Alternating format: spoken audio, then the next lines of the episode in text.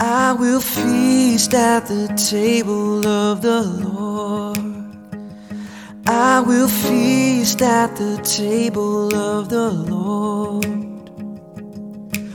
I won't hunger anymore. Welcome to the table. You are listening to the Kingstown Communion podcast with lead pastor Michelle Matthews. The Kingstown Communion is a new United Methodist church existing to gather people into communion with Jesus Christ through courageous conversation, creative community, and collaborating for the common good. For more information about upcoming events and opportunities to serve, visit our Facebook page, facebook.com forward slash Kingstown Communion. We're glad that you're listening along with us. If you live close by, we hope you'll join us for worship in person and if you ever feel so inclined to help us by giving financially, you can do so on our website, kingstowncommunion.net.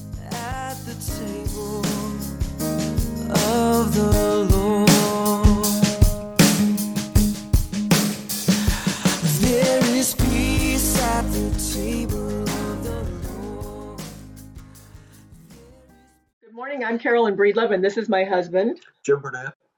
We're incidentally the parents of Christian Burnett, who most of you know. This week, as we explore the first commandment in our series on the Ten Commandments, is the Genesis creation account. We'll be reading from Genesis 1 1 through 2 4. In the beginning, when God created the heavens and the earth, the earth was a formless void, and darkness covered the face of the deep, while a wind from God swept over the face of the waters. Then God said, Let there be light and there was light. And God saw that the light was good, and God separated the light from the darkness. God called the light day, and the darkness he called night. And there was evening, and there was morning the first day. God said, there be a dome in the midst of the waters, and let it separate the waters from the waters. So God made the dome and separated the waters that were under the dome from the waters that were above the dome. And it was so. God called the dome sky, and there was evening, and there was morning the second day. And God said, Let the waters under the sea be gathered together into one place, and let the dry land appear. And it was so. God called the dry land earth, and the waters that were gathered together he called seas. And God saw that it was good. Then God said, Let the earth put forth vegetation, plants yielding seed, and fruit trees of every kind on earth that bear fruit with the seed in it and it was so. And the earth brought forth vegetation plants yielding seed of every kind, and trees of every kind bearing fruit with the seed in it. And God saw that it was good. And there was evening and there was morning the third day. And God said, Let there be lights in the dome of the sky to separate the day from the night, and let them be for signs and for seasons and for days and years and let them be lights in the dome of the sky to give light upon the earth. And it was so. God made the two great lights, the greater light to rule the day, and the lesser light to rule the night, and the stars. God set them in the dome of the sky to give light upon the earth, to rule over the day and over the night, and to separate the light from the darkness. And God saw that it was good. And there was evening, and there was morning, the fourth day. And God said, Let the waters bring forth swarms of living creatures and let birds fly above the earth across the dome of the sky. So God created the great sea monsters and everything, every living creature that moves of every kind with which the waters swarm, and every winged bird of every kind. And God saw that it was good. God blessed them, saying, Be fruitful and multiply, and fill the waters in the seas, and let the birds multiply on the earth. And there was evening and there was morning, the fifth day. And God said, Let the earth bring forth living creatures of every kind, cattle and creeping things, and wild animals of the earth of every kind. And it was so. God made the wild animals of the earth of every kind, and the cattle of every kind, and everything that creeps upon the ground of every kind. And God saw that it was good. Then God said, Let us make humankind in our image, according to our likeness, and let them have dominion over the fish of the sea, and over the birds of the air, and over the cattle, and over all the wild animals of the earth, and over every creeping thing that creeps upon the earth. So God created humankind in his image. In the image of God, he created them. Male and female, he created them.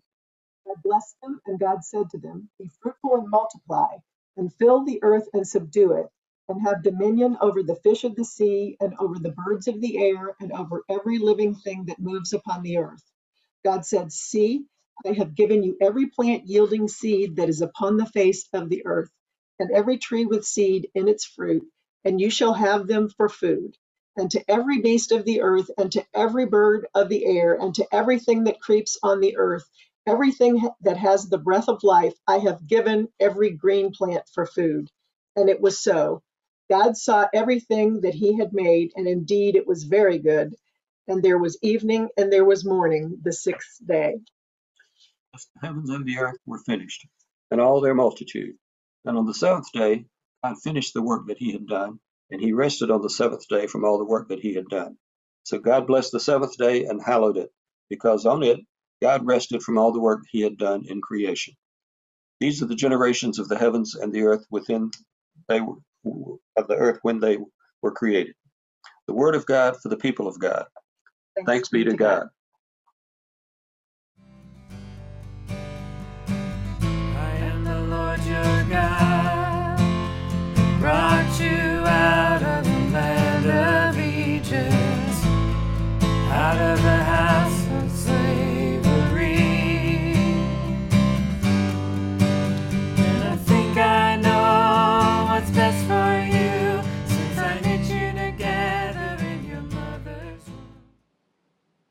So, about 15 years ago, the Ten Commandments became this major topic of discussion in the political sphere, in the most public battleground that there is, the Supreme Court.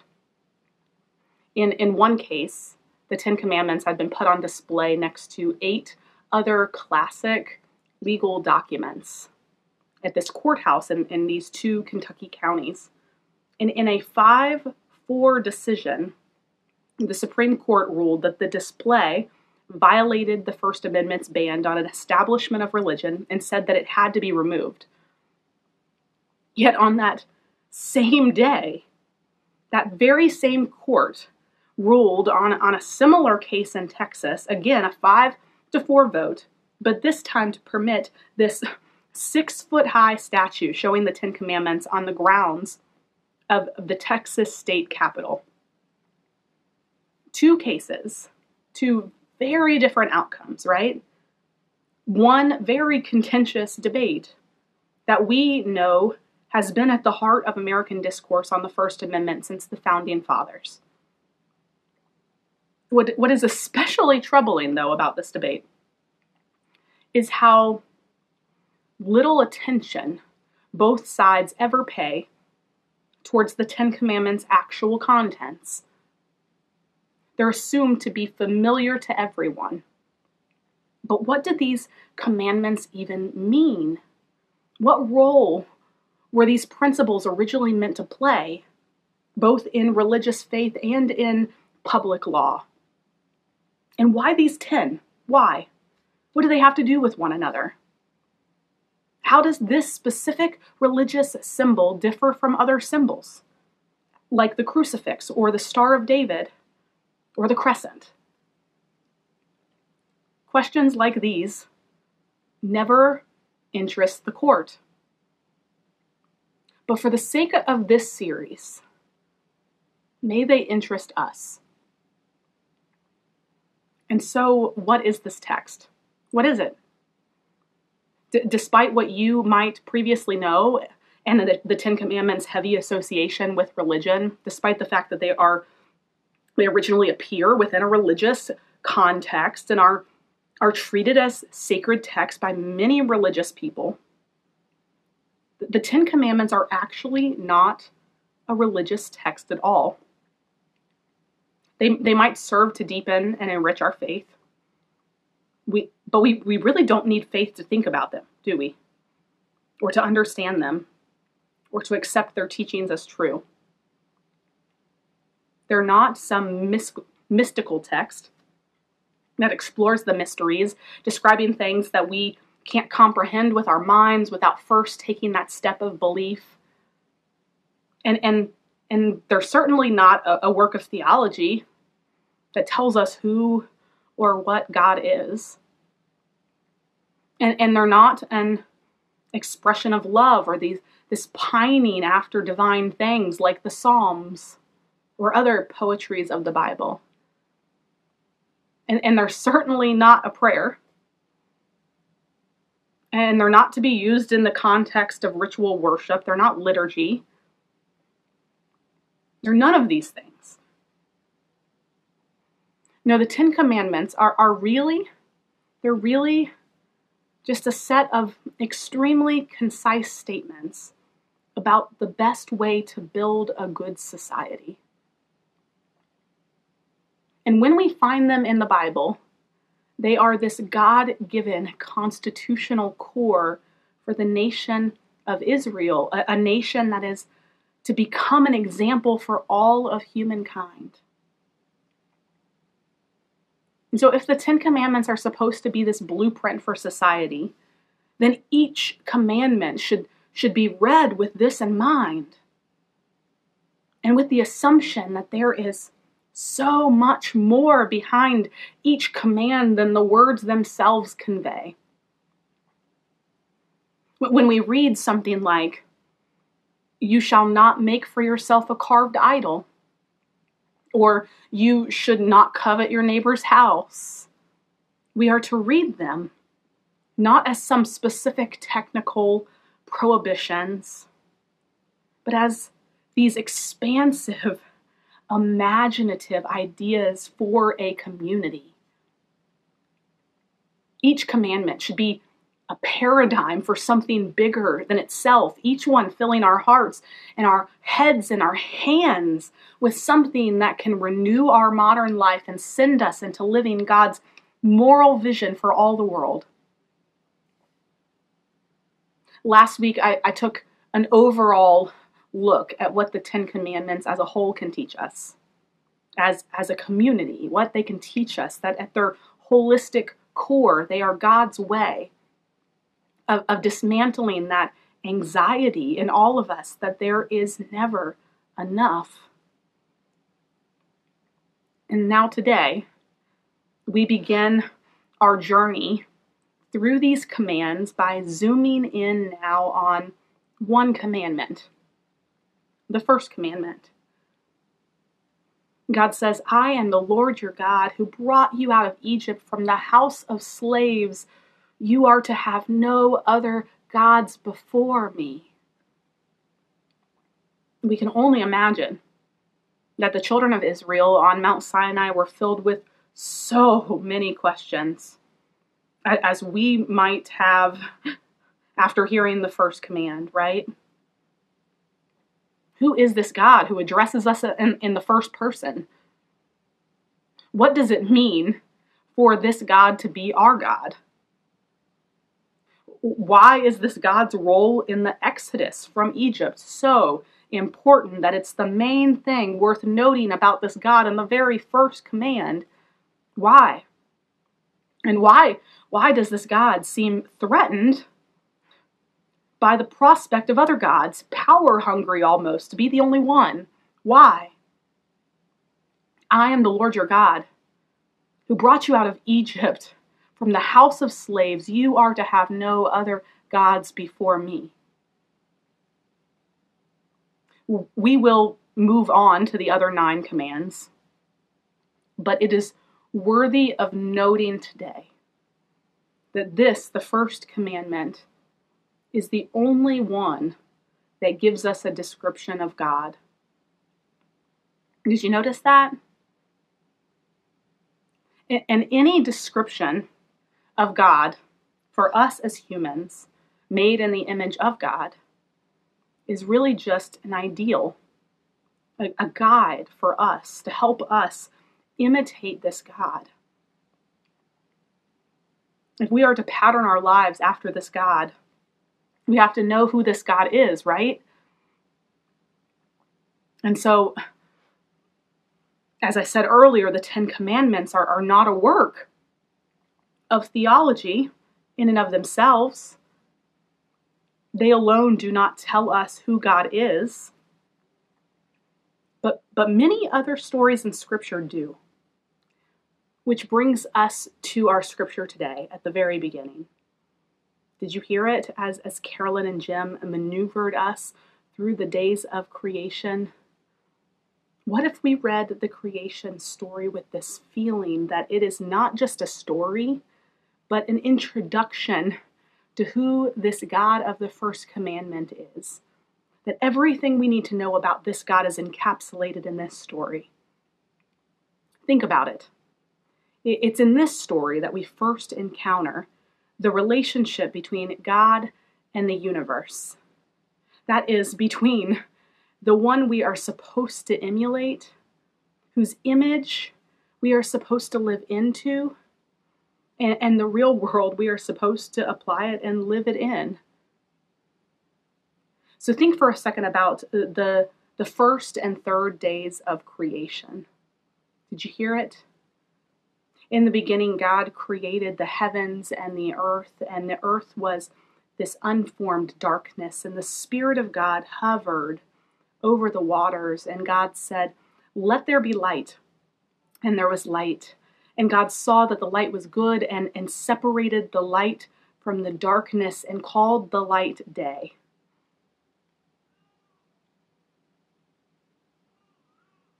And God gathered the waters below the heavens into one place, which revealed the dry places. And God called the dry places land, and the waters sea. And God filled the land with plants and fruit. And God saw that it was good.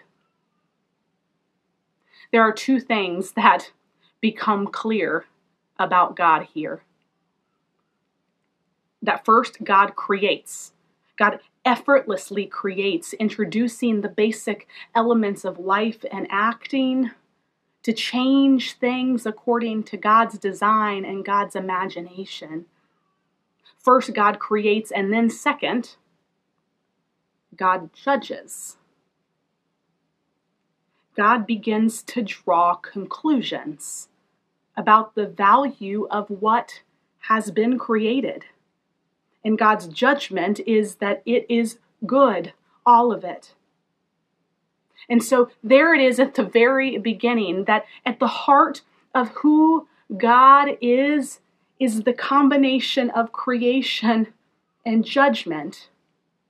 God creates the universe, but God doesn't just stop there. Instead, God continues to intervene in the world and change it according to God's design and according to God's will at the Tower of Babel and in, in Sodom and Gomorrah and in Egypt under Pharaoh and every word that God utters uh, of warning, of teaching, of redemption, or, or even punishment is another act of creation. God, the, the inventor, recreating the universe every single day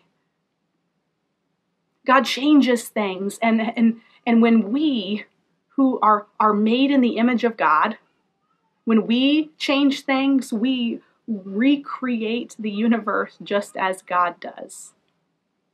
And so, first, God creates. But as we learn in our text today, God always follows creation up with judgment.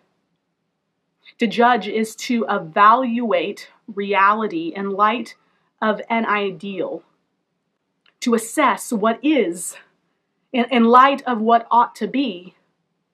And so, in our story today, when God judges the universe and says that it is good, holy good, God is saying that it could have been otherwise. It could have, it could have not been good. It, it could have been otherwise, that there is always a better and a worse, and it could have not been good, but it was good. And just as God invites us in to recreate the world around us, to intervene in what is, and live and act for change, God also affirms our, our human obligation to judge the world, to judge the world around us in light of the ideal of which it frequently falls short. God inviting us to make sure that our creative interventions in the world can actually be called good, filled with moral passion for what the community ought to be, and not just what it is. As one of the ancient rabbis puts it, when any judge judges truthfully for a moment, it, is as though he were a partner to the Holy One in the creation of the universe. So, at the heart of who God is and at the heart of God's call to us is this combination of creation and judgment. And, and when creation and judgment combine, we begin to understand what the first commandment is really about. God says, I am the Lord your God who brought you out of slavery in Egypt. You shall have no other gods before me. Creativity without judgment is change and power just for its own sake. At its best, it can lead to indifference or just addiction to the thrill of, of willing something to be. At its worst, it can lead to methodical evil, like a sorcerer in possession of a, of a magic lamp. And judgment without creation, judgment without creativity, is just static and passive and incapable of, of combating any real evil at all. But when the two combine, when, when, when creation and judgment combine, they yield something that sets the God of the Hebrew Bible, the God of Abraham, Isaac, and Jacob, and Moses, the God of Jesus, and from the line of David that sets this God apart from all other gods and gives an ideal for us to emulate, capable of inspiring and restoring the entire world. And that ideal is redemption. When creation and judgment combine, they yield redemption. Redemption is, is the God of the first commandment. That's who God is. I am the Lord your God who brought you out of slavery in Egypt. Have no other gods before me the Exodus from Egypt is, is the central story of redemption, right? In the Hebrew Bible. It, it takes up the better part of five books, Exodus through Joshua. And when God is given the first opportunity, when God is given the first opportunity to describe God's self to us in the first commandment, God chooses this story, the greatest story of redemption. This story accounted every year at the Passover table of God's intervention to save Israel from slavery and to bring them to freedom. It's this opportunity after opportunity for miraculous salvation. That's, that's God, God creating and judging, God our Redeemer. And when we accept this redemption as the ideal for human behavior, as the ideal for our communities and for our world, we make this God our God. The first commandment teaches us that, that we too are called to be redeemers. Deep inside each one of us is, is the capacity for creation and for judgment, the ability to understand the world and to imagine it better and to act for its improvement, even in directions where humanity has never gone before. And, and the reality is, many of us are resistant to the redemptive calling, right?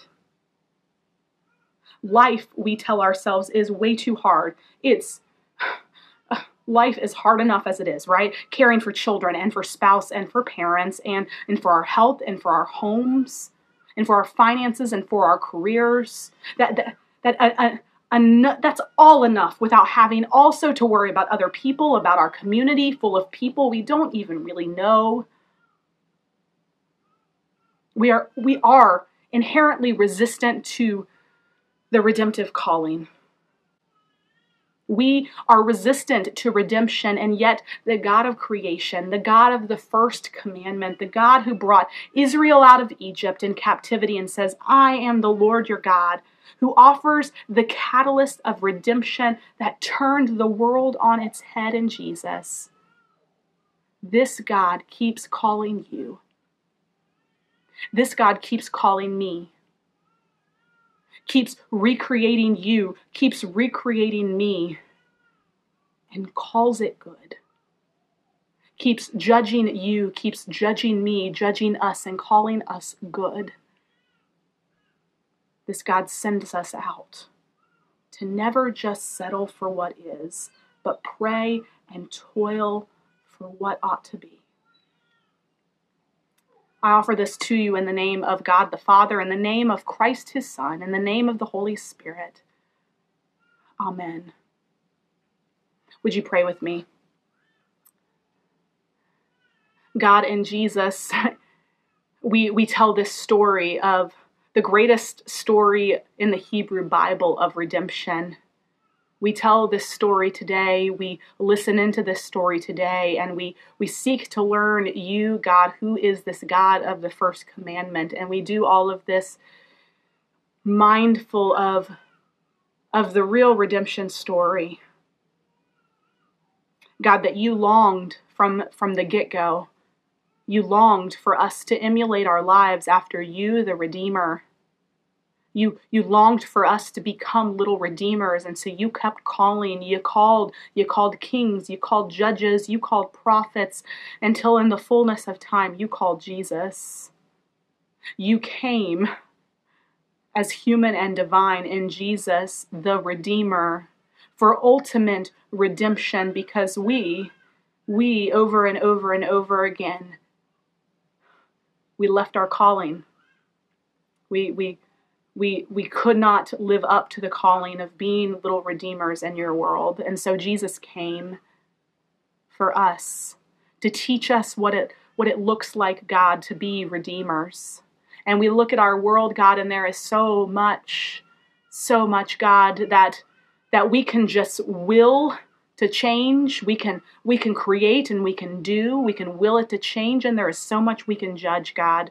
There is so much we can point the finger at and say that is not as it ought to be.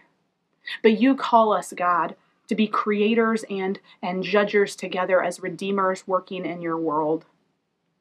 This is what it looks like to create a just society. This is what it looks like to create a good community. This is what it looks like god to follow Jesus.